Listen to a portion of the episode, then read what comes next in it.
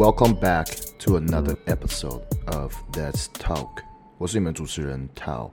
今天这集 episode 是 episode number four。我们今天要讲一个，也是我非常非常问到的问题，尤其是我的粉丝知道我过去经历过些什么事情，经历过很大的舆论的压力，他们都问我，你到底是怎么样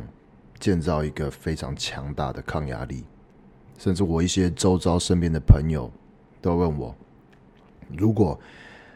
当初那件事情发生在我身上，或是你过去的经历发生在我身上，我是完全不会挺过来的，我一定挺不过来。你到底是怎么办到的？我今天就是要跟你分享，我是怎么样建造我的强大的抗压力。抗压力很重要，尤其是如果你今天想要踏入一个创业的行业，或者你想要做啊类似像我们这样做的事情。我们这样创业的事情，如果你没有抗压的能力的话，创业不会是你的 answer，不会是你的解答。甚至如果你今天想要做自媒体，你想要做网红，你想要做一个啊、在网络上分享东西的一个传播者、创作者的话呢，你没有抗压的话，你就很容易被一些没有带脑袋或是没有什么思考能力的酸民，然后随便酸个几句，你就不要不要的，OK。所以抗压是非常重要的事情，尤其你看我过去做了很多影片，我从第一支影片开始就会就很多酸民，OK。我因为我知道我自己知道，我当我踏入这个 YouTuber 行业的时候呢，我的酸民绝对是会很多的，因为。我的个性还有我的个人的特质太强烈，所以导致会有人很恨我，但是当然，但有人人当然也有人是很爱我的，很支持我的，所以我宁愿做这个啊、永远都是做自己，然后可以有这种非常两极化的反应，我也不要做一个啊、不是我自己的人，取悦大众而得到一个很平庸的结果，当然。这背后会需要你要要要，这个背后你会需要要有一个很强大的抗压的能力，所以，我们今天就是要来跟你分享我是怎么样建造这个强大抗压能力，而且是非常简单的。好，那就看你要不要做而已。All right，但是在讲这个之前呢，啊，我想要给一个啊 big shout out to 志奇七七，因为我昨天去参加一个课程。这个课程呢是啊、呃、一个学院办的，那我记得它叫康纳学院，如果没有讲错话，真的不好意思。如果讲错话，真的不好意思。嗯，我们去参加这个课程，我跟 Michael 就是我的营运，呃，我们公司里面的一个营运的干部，他是像我们，就是虽然基他基本上就是我的右手，现在就是我说的事情就是和大家讨论，然后他去执行，他去规划这个计划，然后带着团队去执行。昨天刚才参加这个课程。然后第一个讲师就是志祺七七，我真的觉得志祺七七是一个不但是非常聪明的人，而且他是一个逻辑非常强的一个人。我跟他这次碰面啊、他这次来上课是我第三次见到他，前面两次呢都是在 Google 举办的，跟着 YouTube 举办的一个 YouTuber Gathering，总共两次我跟他碰过面，他也是在那边。讲授一些他做 YouTube 的经验，分享了很多非常有逻辑性的一些思维，告诉你说 YouTube 创作创作者应该要怎么去规划你的内容等等的。那昨天他来讲的呢，就是讲怎么样找出来你自己个人的定位。然后呢，用什么样的方式？他有分享一些他特定的方式，而且这个方式对我一个学工程的来说呢，是非常容易可以马上 adapt，马上就吸收的，因为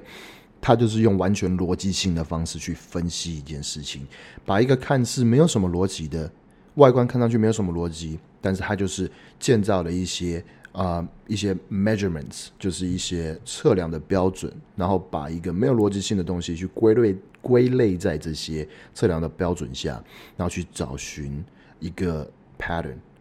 你知道吗？一个轨迹或是一个模式。然后当你找到这个模式的时候，你就下去测试，然后测试看反应怎么样，反应好继续做，反应不好调整。我觉得他真的是非常厉害。OK，他可以有办法想出来这些东西，然后做这种这样子的归类，然后跟大家分享他的他的逻辑思维，我真的是很佩服他。OK，所以我昨天跟他聊了一下，也就是为什么有可能你看到这个影片的时候，或是听到这个 Podcast，我已经是在另外一个 channel，我已经是在另外一个里程里程的路上。OK，所以这都是要谢谢他，因为他给我的一些启发。OK，所以 Thank you，志祺七七，我真的是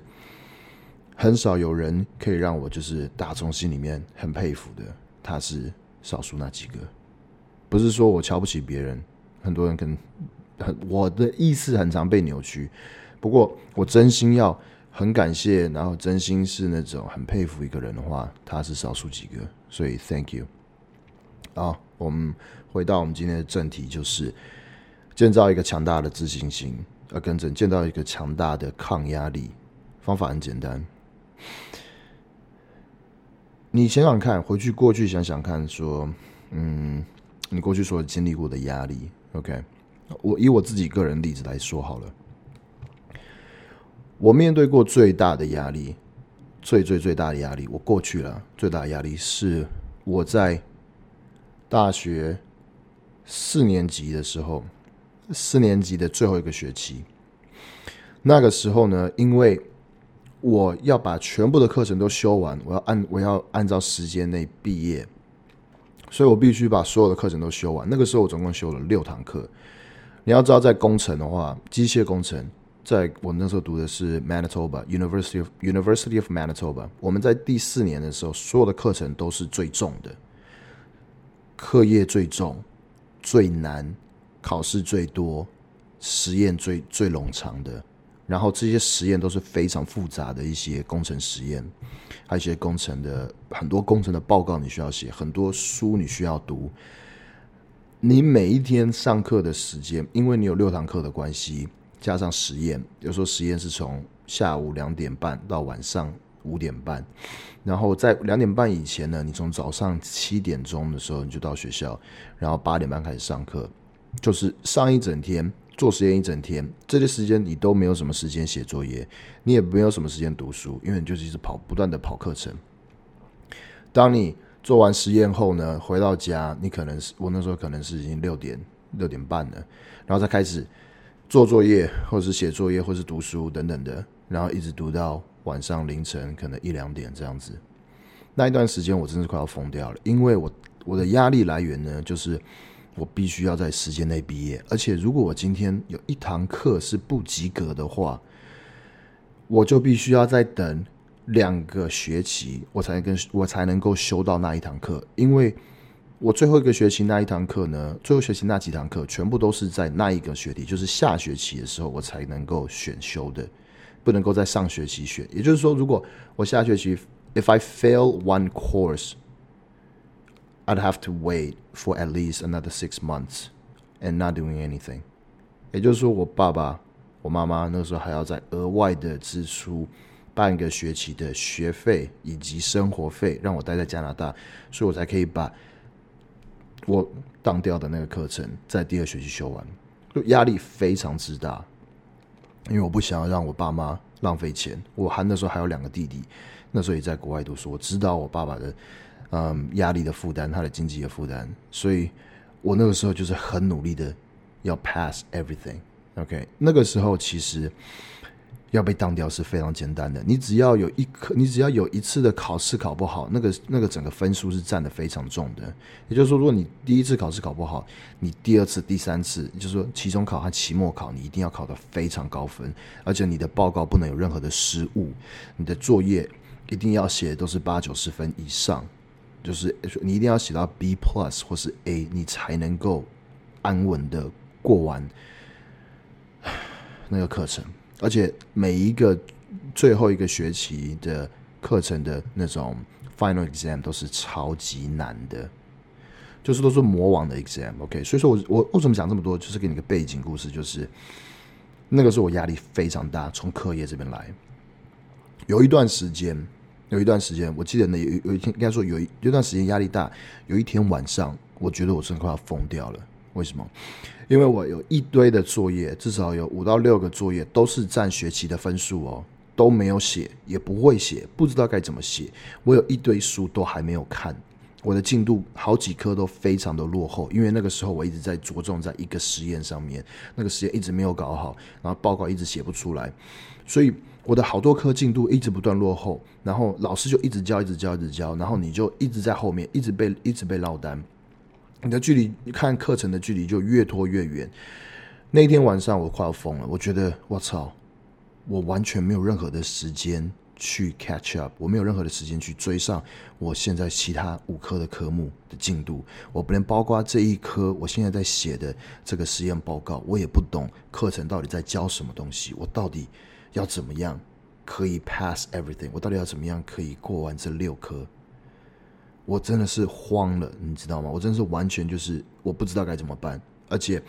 我已经压力大到大到是我动不了。我坐在书桌上，然后我就快要我快要崩溃的感觉，所以我我也不知道什么莫名其妙，我可能在哪里看到吧，但是我不记得记得不太清楚，我就我就想要把我现在的压力，我想我想说，我听过，如果把当你压力大的时候，把东西写下来，把让你压力大的事情全部都写下来，会让你的压力减轻很多。于是我就开始。我就拿着纸笔，那不是那时候不是拿着纸笔，我就直接在电脑上面打，在记事本里面打，我就开始打。今天为什么压力很大？那我把我刚刚讲的所有一切都把它打在我的笔记本里面。什么考试，什么时候要考，然后进度多，like how far behind，多少的课，多少的功课是没有写。然后我的时间到底都花在哪里去？然后我现在还距离多少时间？马上就要考很全部的期中考，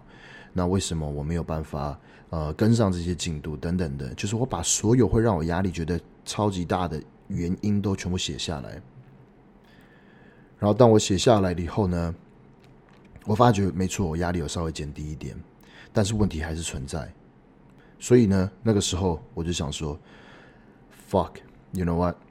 我这边什么也不能做了，因为我已经尽我的全力了。我想要追上所有的进度，但是很明显的是我没有办法现在追上所有的进度，所以我就选选说，OK，我接下来哪一科或是马上需要考，那我现在可以马上做些什么事情去 secure that secure that credit，就是把这个分数拿下来。然后于是我就专心的做那一件事情。当我做那件事情做到一个段落的时候，就是我脑袋完全没没办法再运作了以后呢，我就回去睡觉了。然后隔天就去考试，然后没想到考试的时候呢，考完我的当下整个是傻眼。为什么？因为实在是太难了，我完全不知道该怎么写。当我出来这个教室以后呢，我看到我的同学，他们的脸色也是跟我一样，他们也傻眼，他们也觉得说：“我操，怎么会这么难的一个 exam？” 所以大家其实都是在同样的阶、同样的一个水平上面，同样都觉得这个 exam 是超出这个困难的程度。在大学就是这样子，在机械工程就是这样子。有的时候教授会出一些题目，是让全班都傻眼，完全不知道该怎么写的。那那个时候教教授会怎么做呢？那时候教授就会 curve，他就会 curve the score，也就是说，一般人。可能应该说全，如果今天全班的平均得分是三十分好了，也就满分如果是一百分，如果他是三十分的话，那么教授就会因为全班的程度在这边，于是他就会把三十分调整变成是为六十分、七十七十分的一个标准，你懂我意思吗？也就是说，如果你今天是得到三十三分的话，那么你可能出来最后的成绩可能是九十分，你懂我意思？所以。教授是可以因为这样，教授可以视全班的状态、全班的这个得分的状态去评估，说他这个 exam 是出的太难了。如果他这次出的太难的话，他在下一次的呃 mid midterm exam 他就会更改他的题目。所以有的时候我们写题目的时候，写到一个非常简单的一个 exam，我们就就会很庆幸，我们知道说，哦 shit，上一批的人一定 like 上一批的人 must get their asses raped，你知道吗？就他们一定是写到一个非常爆难的一个题目，然后所以说这一次教授特别出一个稍微比较简单的。So，我那一天考完后，知道大家都考得很烂，所以我就大就真的是松了一口大气。然后呢，我再继续的 work on my next problem，work on my next exam，work on my next assignment。My next laboratory，my lab，my next lab report。所以我就把问题一个接着一个解决，一个接着一个解决。然后当我一旦有这种很大的压力的时候，我就把压力写下来。什么东西造成我这么大的压力？到底发生了什么事情？写的巨细靡遗，而且是我我我当初写的时候是为了要，当我在回顾的时候，我可以很清楚的看到，我我可以光是读我打的字，我就压力这样子一直不断叠升上来。我需要让我知道说，我需要把这件事情描述的非常的生动，让我自己知道到底压力为什么会从哪里来的。当我那段时间。应该说，我的最后一个学期，我最后还是在该毕业的时间毕业了。我毕业了以后呢，这题外话。我毕业了以后，我大概有，其实现在的时候偶尔还会有。我毕业的时候大概有足足三个月的时间，我会做噩梦。有的时候会做噩梦，我会突然梦到有一科我没有过，然后我是整个傻眼，我居然，大哥，就是我会吓醒。我吓醒说：“Oh my God！我居然还没有毕业，然后我现在人在人在哪里？我现在居然不在学校，我怎么我在干嘛？你知道吗？因为那个时候压力实在太大，造成我这种会有做噩梦的这种呃后遗症。包括我现在有时候在台湾的时候，我现在我已经五年，已经五年了耶，五年后了耶，我还是会做到做这种噩梦，就突然醒来就说：干，我怎么能在台湾？我还没有毕业，我还没有拿到大学的文凭，你知道吗？所以当我这个。大难关过了以后呢，一旦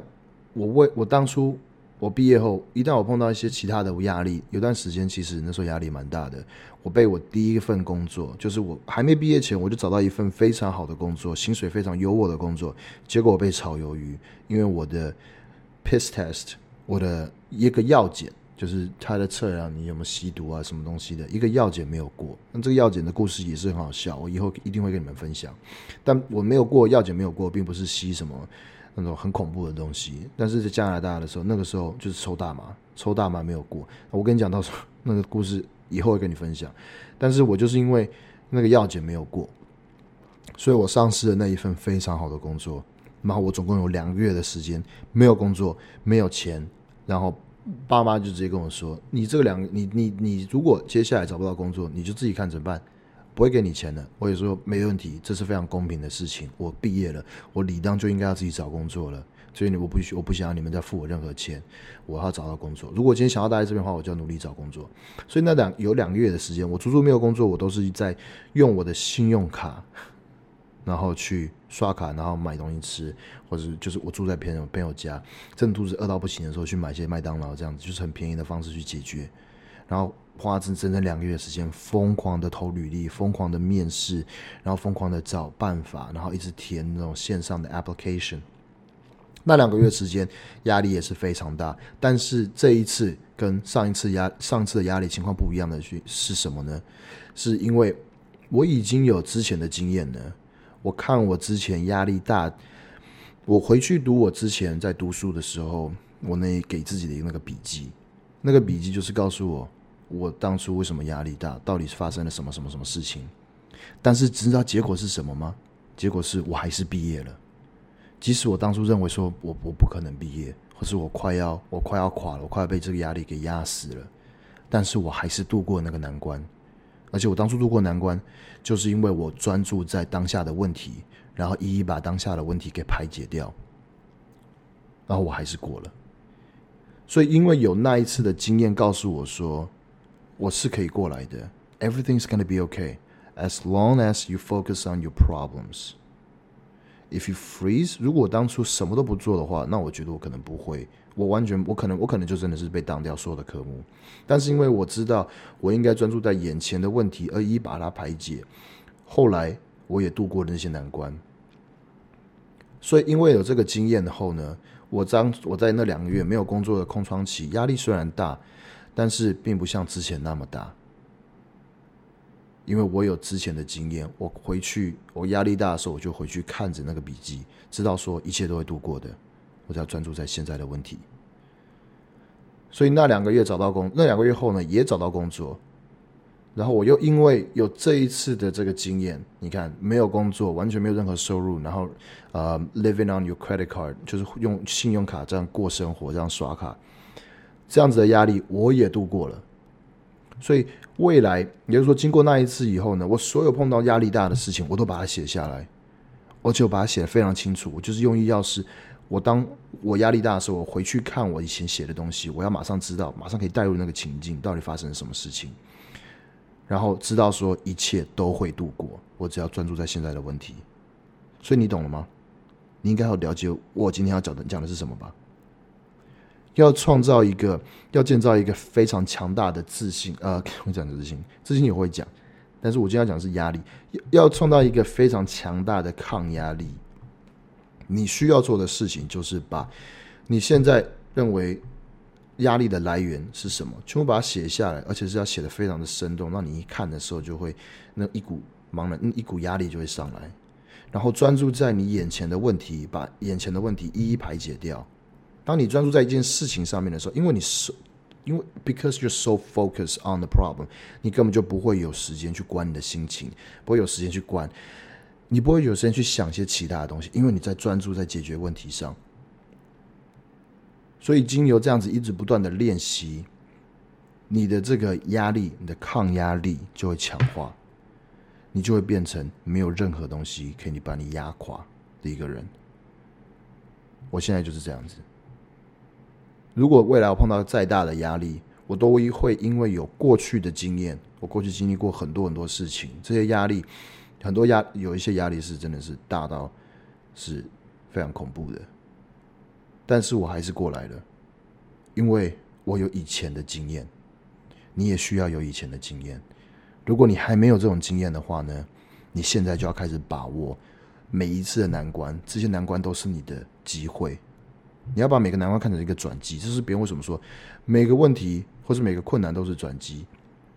你现在碰到压力的话，这是一个很好练习的机会，把所有问题都写下来，全部都描述出来，专注在问题。接下来，你就会度过，然后它就会变成是你一个强化你压力、强化你抗压力的一个原因、一个因子。So，希望自己影片或是 Podcast 有帮助到你。这是我自己建造强大抗压力的方法，非常有效，就是看你要不要做而已。OK，其实步骤非常简单。所以今天的这一集呢，就到这边，然后。Another shout out to my producer OG Lin。开头的影片，开头的音乐，这是他做的；结尾的音乐也是他做的。如果你喜欢这种曲风的话呢，你可以在 YouTube 上面找到他，他叫做 OG L I N OG Lin。他的音乐就是我觉得非常非常的酷。嗯、如果你喜欢这个影片的话呢，或者这个 Podcast，记得订阅这个频道，还有这个。还有这个音频，然后如果你在留言区底下留言的话，Podcast 你要给五颗星，你才能留言。那留言以后呢，我会在下一次，应该我会先会诊一下，因为我要看一下说我今天出片的频率，我可能在下一次的时候，或是下下几集的时候，把这些问题全部都汇整起来，然后一一的在 Podcast 还有 YouTube 上面回复，好吗？所以我们下次再见。这是什么 Podcast？这是 Let's Talk。我是你们主持人 Tao，We out，Peace。